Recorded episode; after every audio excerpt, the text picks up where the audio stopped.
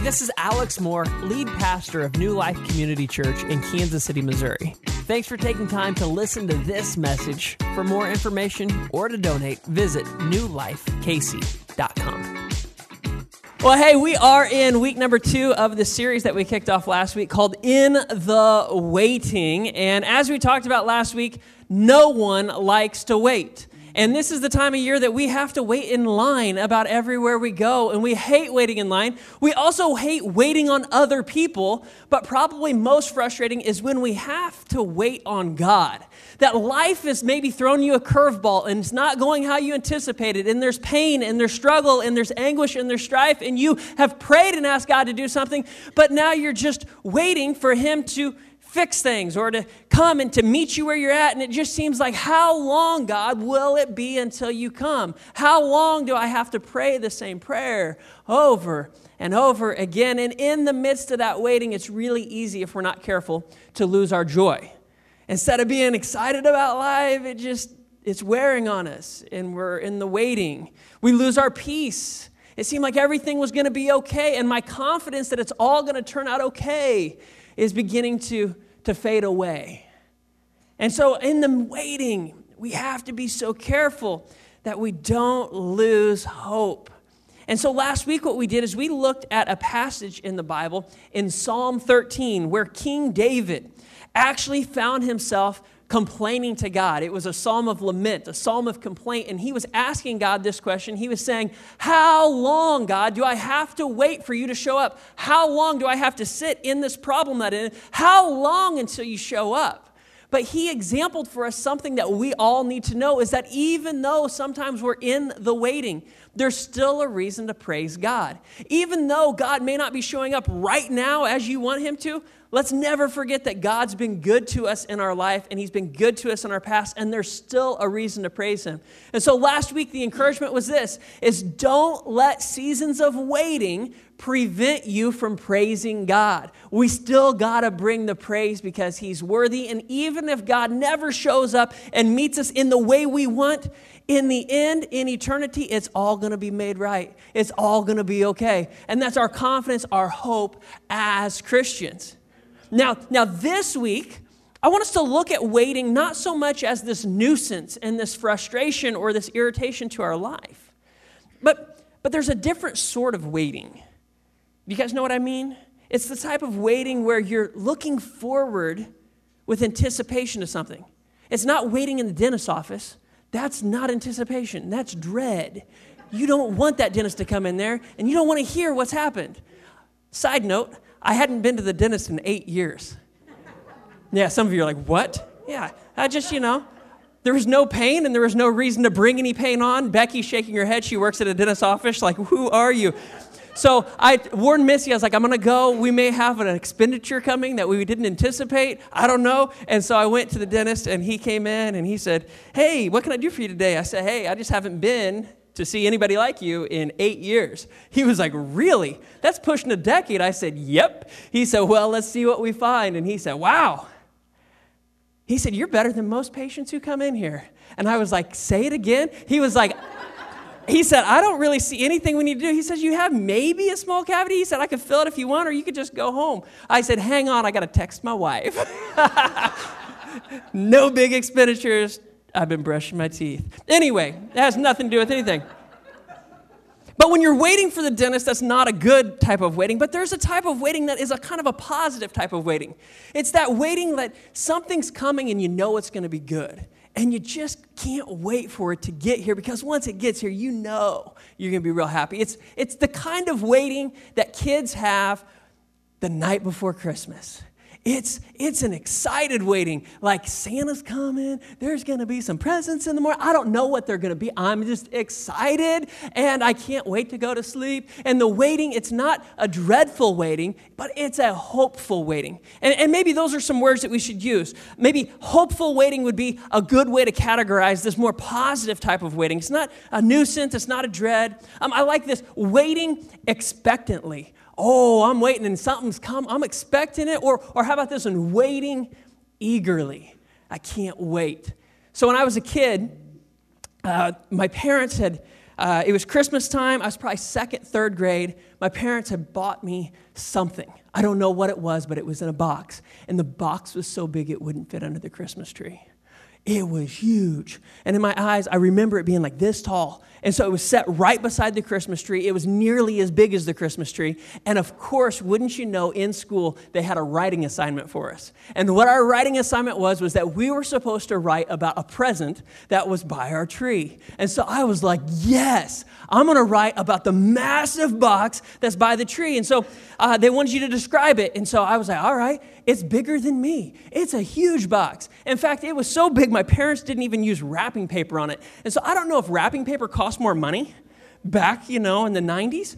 But uh, they didn't wrap it, but my mom found old wallpaper actually in the garage. And so it had wallpaper all around this big box. And it wasn't enough to cover it, but it was enough to get the idea. So I'm writing at school, and I can only imagine what the teacher's thinking because I'm writing about this wallpaper covered box. And so then the teacher's like, Well, what do you think might be in it? Do you think it's a heavy box? Do you think it's light? What do you think? Oh, man, my little mind was racing. I was like, Oh, man, it might be like a new bicycle. It was big enough, but I could have a new bike and this is gonna be great. And back in the days in the 90s, like street hockey was becoming a thing. I was like, maybe it's got some rollerblades in there, some hockey sticks, and it's got maybe like a goal and the little round ball. I said, never know, you just don't know. Then I thought, no, I bet it's got a TV in there. And this is before flat screens, y'all. It was gonna be a good sized tube TV. I was gonna be able to play my video games on my Sega Genesis. Come on.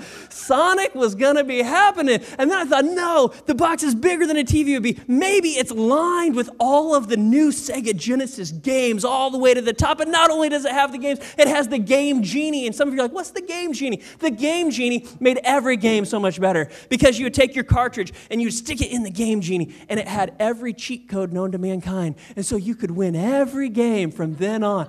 Oh, I was writing my paper at the school. It was gonna be so good. So, can you imagine how I felt? It was a hopeful waiting. It was waiting expectantly. It was waiting eagerly. It was so exciting. And it was this massive mystery gift. Have you ever received a gift that just didn't live up to the hype? Man, I was so excited that Christmas morning. I ran down the stairs. And of course, what's the first gift? You're going to open the massive one. I've been thinking about it. I've been writing papers at school about it. I opened that thing and I reached down in there and pulled out a beanbag chair. And it wasn't just any beanbag chair, it was a beanbag chair that had a beanbag footstool, and, and that was it. So when I went back to school, all my friends were like, What was in the big box? It was a beanbag chair. really? Yeah, really, really. It wasn't even cool. It was just maroon. It didn't even have like a character. It was just, it was a deal. I had this same type of hopeful waiting and waiting expectantly, waiting eagerly for July 10th, 2010. See, July 10th, 2010 was going to be my wedding day. In fact, it did become my wedding day. And so it was a good thing. Um, but in the days leading up to it and the weeks leading up to it, um, man, there was a, a hopeful waiting, an expectant waiting. Man, it was, it was an exciting time. See, I'd grown up in church, and so I had people who loved me and said, hey, you know, if you want God's best, here's how God designed things. He designed sex to be awesome, but it's supposed to live inside of a marriage relationship. And I said, really? I said, okay, I want God's best in my life, and I want God's best for my marriage. So Missy and I committed to following God's way. So there was no sex before marriage. So, so guess what, man? When you are waiting, it is hopeful, expectant, eager waiting. Okay, so I felt that you've had these moments in your life in which there's this different type of waiting. It's, it's an excitement. And, and what we need to realize is in the Bible, when we start to look at the Israelites, they had this type of waiting going on. You see, there was a promise made to Adam and Eve in the garden when they screwed everything up. God said, I'm going to send somebody to make the world right again. He's going to forgive you. He's going to set you free from this bondage of sin. Fast forward in time, Abraham shows up, who's like the father of the Israelite nation, and God reaffirms that it's going to be through his lineage that this Savior, that this Messiah is going to come. Like, it's good news. And so every generation wondered is this the generation that God is going to deliver on his promise? Is this the one where This Savior of the world's going to come. And so, generation after generation, through the kings, through the prophets, through hundreds of years, every generation had an eager, hopeful expectation that maybe in my generation, everything's made new again. Maybe all the things that are evil in the world are set right. And so they had this excitement, this waiting for this Savior to bring freedom from sin and evil, to bring life from death, to bring hope from despair, to bring peace in the midst of strife. They were waiting expectantly. And we read in Galatians chapter 4, verses 4 through 5, and this is such a good verse. But when the time was right, that would mean that God has a timetable. God's looking at time, and that if there's a time that's right, guess what? There's probably a time that it wouldn't have been right. It would have been wrong. But at the right time, God sent his son, and a woman gave birth to him. What was her name? Mary. And his son, whose name was? Jesus, you guys are tracking so good, obeyed the law so that he could set us free from the law and we could become God's children. It's exciting. It's incredible. The people were waiting with anticipation. But there were some who felt the same way I did pulling that beanbag out of that massive box. They saw Jesus, but he wasn't what they thought he was going to be they had envisioned him being a certain way. They had anticipated how he would be. In fact, they anticipated a political leader coming to change the world. Some of you guys have that wrong belief too. Our world isn't made right through politicians. Okay? They thought Jesus was going to come and upset Caesar Augustus who was ruling the world in this Roman oppression, and he was going to come and be the king like King David was and get rid of all the evil in the world. And so they had their eyes fixed on what they thought he was going to be, and when they saw him, they thought, beanbag. This is not what I had in mind. What is this? He was born of who? He doesn't have any pomp and circumstance. He didn't come with money. He didn't come with nothing. Who is this guy? But the truth is, at just the right time, God did send his promised one. He did arrive in a stable in Bethlehem to a virgin named Mary. And it's what our Christmas story is built around. It was an exciting story, it just wasn't what they had envisioned. Now, have you ever wondered what happened after Mary and Joseph? Had this incredible night in which Jesus was born, and they're in like with these animals, and he's being placed in the manger, and then angels are shouting, you know, to people like strangers, in a, uh, you know, they're shepherds, and saying, "Hey, there's a baby born," and they got excited for some reason, and then they ran and they found this baby, and like, what happened after the shepherds left and Mary and Joseph went to sleep? What happened the next day? They weren't discharged from the hospital because they weren't in a hospital. They woke up the next morning in Bethlehem. How long did they stay in Bethlehem? I mean, she'd just given birth. I've been around a few people who gave birth. They don't want to do a whole lot the next day. You know what I mean? Like, hey, Joe, why don't you take care of the baby? it's pretty interesting when we actually begin to look in the Bible and say, what happened the day after? What happened after they woke up in Bethlehem? Well, according to the Bible, it would seem that Mary and Joseph stayed in Bethlehem for over a month. Remember, that's not their home. They were there to take a census because that's what they were required to do. But it appears that they stayed there for over a month, 40 days to be precise. And I don't know about you, but I hope some space opened up in the inn during that time. Otherwise, they're just getting cozy with those animals. 40 days they were in Bethlehem. And according to Jewish law, it was on day number eight that Jesus would have actually been given his name and that he would have been circumcised. But Mary would have had an additional 33 days to fulfill the Jewish requirements for her purification after giving birth. So, after her purification time, Joseph and Mary and Jesus traveled six miles from Bethlehem to Jerusalem in order to visit the temple. That's where the temple was located. And what they were going to do there was they were going to offer a sacrifice that the law required for people who had just given birth. They had to go through 40 days of purification. On day 41, they could go and they could offer this sacrifice. And in Leviticus 12 6, it says that the required sacrifice for a mother would be this they should bring a one year old lamb and a young pigeon or a turtle dove. But it says that if they couldn't afford that sacrifice, that was too much money, that they could offer two turtle doves or two pigeons instead. And as you're going to see in our text today, we're going to be in Luke chapter 2. Mary and Joseph were apparently strapped for money and couldn't afford the sacrifice. They were low income. In case you need to know some people that are low income, Mary and Joseph were, and Jesus was being raised in that environment. So check this out. This is Luke chapter 2. We're going to start in verse 22 and it says that the time came for Mary and Joseph to do what the law of Moses says a mother is supposed to do after her baby is born. So they took Jesus to the temple in Jerusalem and presented him to the Lord, just as the law of the Lord says each firstborn baby boy belongs to the Lord. The law of the Lord also says parents have to offer a sacrifice, giving at least a pair of doves or two pigeons. So that is what Mary and Joseph did.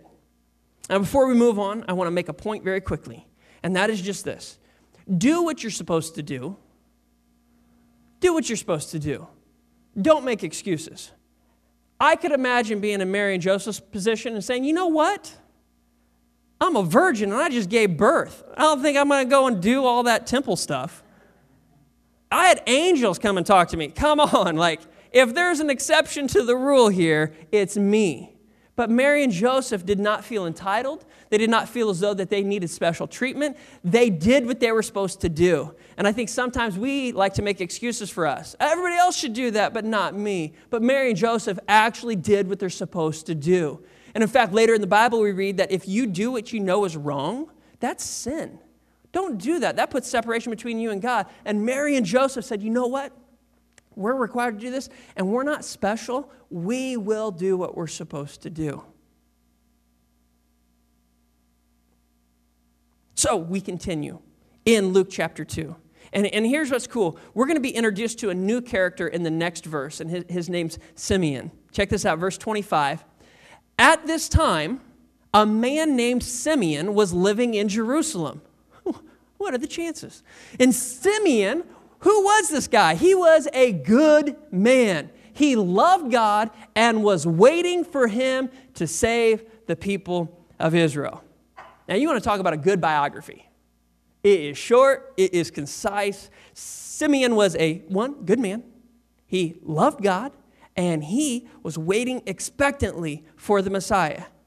That same verse, if we were to read it in a different translation, in the New Living Translation, it says this that at that time there was a man in Jerusalem named Simeon. He was righteous and devout and was eagerly waiting for the Messiah to come and rescue Israel. This wasn't a drudgery waiting. Man, this was that Christmas morning. I can't wait for the Messiah to come.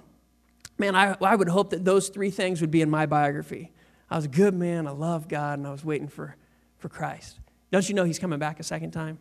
Like there's the first time, the second time. I, I, w- I would love to be identified by those things. We'll, we'll continue reading. Uh, it says that the Holy Spirit was upon him, upon Simeon, and had revealed to him that he would not die until he had seen the Lord's Messiah. Come on, now that's a cool promise. He would not die until he had seen the Messiah as a kid, I read this because I grew up in church, pastor's kid. You had to learn about all this stuff. And I was like, how cool would that be? You got freedom to do whatever you want and not die. You go jump off a building. You're not going to die. You can go try some things that are risky. You're not going to die. And so I mentioned this to my dad as a kid, and he was like, son, you could be like laid up barely breathing, heart pumping, and just see him from far away. Like you could be miserable in that moment. Like you could be like God keeping you alive, but just barely. Like you couldn't just take advantage of that type of promise. like, you know, it's like he always said, you know, I, I could beat you within an inch of your life. That's not a pleasant experience. You're just that close. God could put you that close and keep you alive. Just I was like, okay. This is a cool promise, though. He would not die until the fulfillment of this promise that he would see the Messiah. But here's what it doesn't say we don't know how long this promise had been going on. Did God make the promise last week? Was it yesterday? Hey, you're not going to die until then. Oh, good. How long? Was it a week? Was it a month? Was it a year? Was it a decade? How long was God keeping him alive? We don't know. But check this out. This is so cool. Verse 27, it says this That day, the day that Mary and Joseph were going to the temple, that day, the Spirit led him to the temple. So when Mary and Joseph came to present the baby Jesus to the Lord as the law required, Simeon was there. And he took the child in his arms and praised God, saying, Sovereign Lord, now let your servant die in peace, as you have promised. I have seen your salvation, which you have prepared for all people. He is a light to reveal God to the nations, and He is the glory of your people, Israel. And Mary and Joseph are looking at this old man holding their baby, thinking, What is going on? Here's what the Bible says Jesus' parents were amazed at what was being said about him. Then Simeon blessed them, Mary and Joseph, and he said to Mary, the baby's mother, This child is destined to cause many in Israel to fall and many others to rise. He has been sent as a sign from God, but many will oppose him. As a result, the deepest thoughts of many hearts will be revealed, and a sword will pierce your very soul. Oh, it's getting a little dark there, Simeon. so Simeon, he's, he's prophesying here, and kind of in the Jewish Greco-Roman tradition, prophecies made a lot more sense later than they did in the moment. It was like, what? And that got dark in a hurry. Give me my baby back. Um, and so today, I don't want to focus on that last part of what he said, but rather I want to focus on what happened in this divine moment. The moment that the promise was fulfilled. Hmm. Simeon, this man, more than likely an old man. We don't know for sure. He was a man with a promise he would not see death until he had seen the Lord Jesus Christ. How long he waited, we don't know, but this is what I do know. In his waiting, he continued to follow God. In his waiting, after the promise was made, he continued to follow God. Remember, it said that that day the Spirit led him? See, that day he didn't say, I think I'm just going to stay in bed. That day, he didn't have an excuse to not follow God. That day, he didn't know what that day was. It just seemed like an every other day moment. But that day, as the Spirit led him, he obeyed. And even in the waiting for what God might have for you, we are all supposed to continue to obey. There's no excuse to not obey. We're to do what we're supposed to do. And in the waiting, Simeon continued to follow God. Unbeknownst to him, 41 days earlier, a virgin had given birth just six miles away. He didn't know that. Unbeknownst to him, angels had declared to a group of shepherds that Christ had been born. He didn't know that. Simeon, on a regular day that looked like every other day, chose to follow the Spirit to the temple. He didn't make any excuses. And in the waiting, Simeon followed those promptings. The temple would have had many visitors. It was a big place. It wasn't small. It wasn't like Mary and Joseph were the only people there. It would have had a lot of foot traffic. There would have been a lot of people there. Mary and Joseph and their baby would have just been another family in the temple. They were not glowing like angels. There was nothing to indicate who they were. They weren't wearing a label that says, We just gave birth to the Messiah. They didn't have any of that. They were not wealthy. They didn't have money. They weren't dressed to impress. They were just common people in the temple on a common day. But what was uncommon is what God did for Simeon. See, God gave Simeon eyes to see what others could not. Others just saw a baby, but Simeon saw a Savior he had finally seen the greatest gift in the world. It was Simeon's moment. He had seen the Savior who had been promised by God. And not just the Savior of Israel, but the Savior of the world. His wait was over. He received in reality what he had already received by faith. He saw the Messiah. This morning, I want you to know that before you ever arrived here today, that you were already prayed for. And you know what the prayer was? Was that you, like Simeon, would have eyes to see the Messiah. See, I think there's someone here, maybe more than one person. And you've been coming maybe to church. You've had this interest in spiritual things, but you don't know what it is. And And it's like all of a sudden you're beginning to have eyes to see that you need God. And you don't really know what that means. You don't know how that looks, but you know that your life is not what it ought to be. You know that you've been doing it in your own power and it's just kind of messed up. And you need help, but you don't know how to do it. But God has been guiding you. His Spirit led you here, and you don't even realize it. But He's been so good to you to bring you here. And I believe that He's giving you eyes to see your need for Him, maybe for the first time.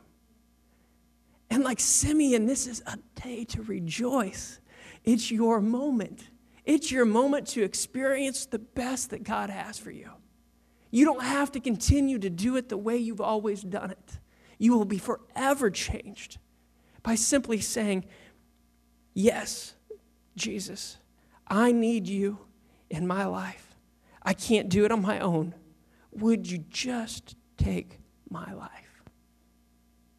If you've never stepped over that line of faith, you don't have an answer to all the questions.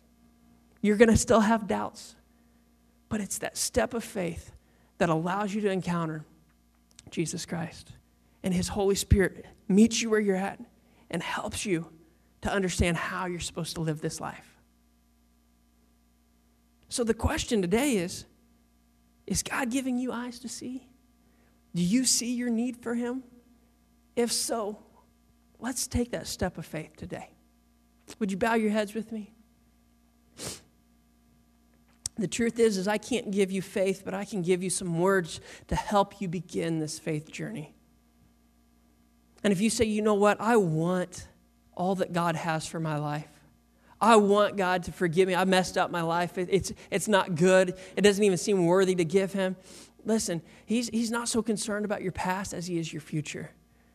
And your future is not messed up, and He wants to lead you into the best future you could have for yourself. If you say, I want Jesus today. Here's the prayer it's a simple one. You're just going to say, God, I give you my life. God, I give you my life. If you mean that from the core of your being, I believe that God is going to meet you where you're at. And yeah, it's true that that's just the beginning of a conversation and a new relationship that you're going to have every day with Him. But it starts with this God, I give you my life. If today you say, you know what, that is me, I'm praying that, Pastor Alex. I'm saying, God, I give you my life. I want his forgiveness of sins. I want him to control my life. I want him to direct it. I've made a mess of it. I want him to be in charge. And I have eyes to see my need for him. If that's you, would you just real quick just raise your hand and say, Yeah, that's me, Pastor. I want that. I want that new life. Thank you guys so much. God, I thank you for those who just raised their hand. God, I know that you know their story inside and out. You know the pain that they've had. You know their past. You know the struggles. You know their entire life story up to this moment. And God, you've been leading them to this specific time to encounter you. And God, I ask right now that you would express your love to each of them. God, that you would welcome them into your family, that they would see you as the perfect Heavenly Father, wrapping your arms around them saying, Welcome home. Welcome home. It's never going to be the same. God, we thank you for your love. We thank you for your kindness. We thank you that you provide new life. God, I pray for those right now who've put their faith and trust in you today, that that would not just be a emotional decision, something in this moment, but God, that they would say, no, I'm going to be different from this day forward. And I pray, Lord, that they would push into who you are, that they would recognize, God, that you are so much better than anything we could ever dream or imagine.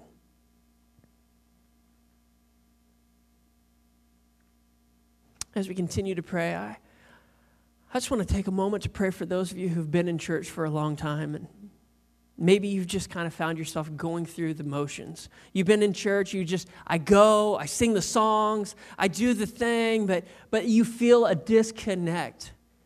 And you've been struggling to do what you're supposed to do. You've been struggling to follow God and obey Him even in the waiting. If that's you and you say, you know what, I have been, I've been struggling to do what I'm supposed to do, I've been struggling to obey God in the waiting, but I want that to change. I want God's help. Would you just raise your hand and say, yeah, that's me. I just need to get going again and get my focus realigned? God, you see our hands raised. Lord, would you meet us where we're at? Would you help us to have a course correction? And Lord, may it not be in our effort, but may it be because you love us and because you are so good. God, I just ask, Lord, that we as a church and as a group of people who are gathered together, that we would begin to honor you, that we would begin to see you and keep our eyes focused on you and encourage one another and begin to live the life that you've intended for us to live. And Lord, may we be a light that shines to the world around who's also needing you, who's living in darkness, and may they be given eyes to see just like we have. And may you, God, forever be lifted on high, to where one day when we're in heaven, we can rejoice at the great story that you've written for each of our lives. God, I thank you for loving us. I thank you for being with us. And I thank you today for the salvation that's come to those who have put their trust in you. It's in Jesus' name we pray. Amen. Hey, would you guys celebrate with me those who put their faith and trust in Jesus today? Come on. Thank you for listening to this message.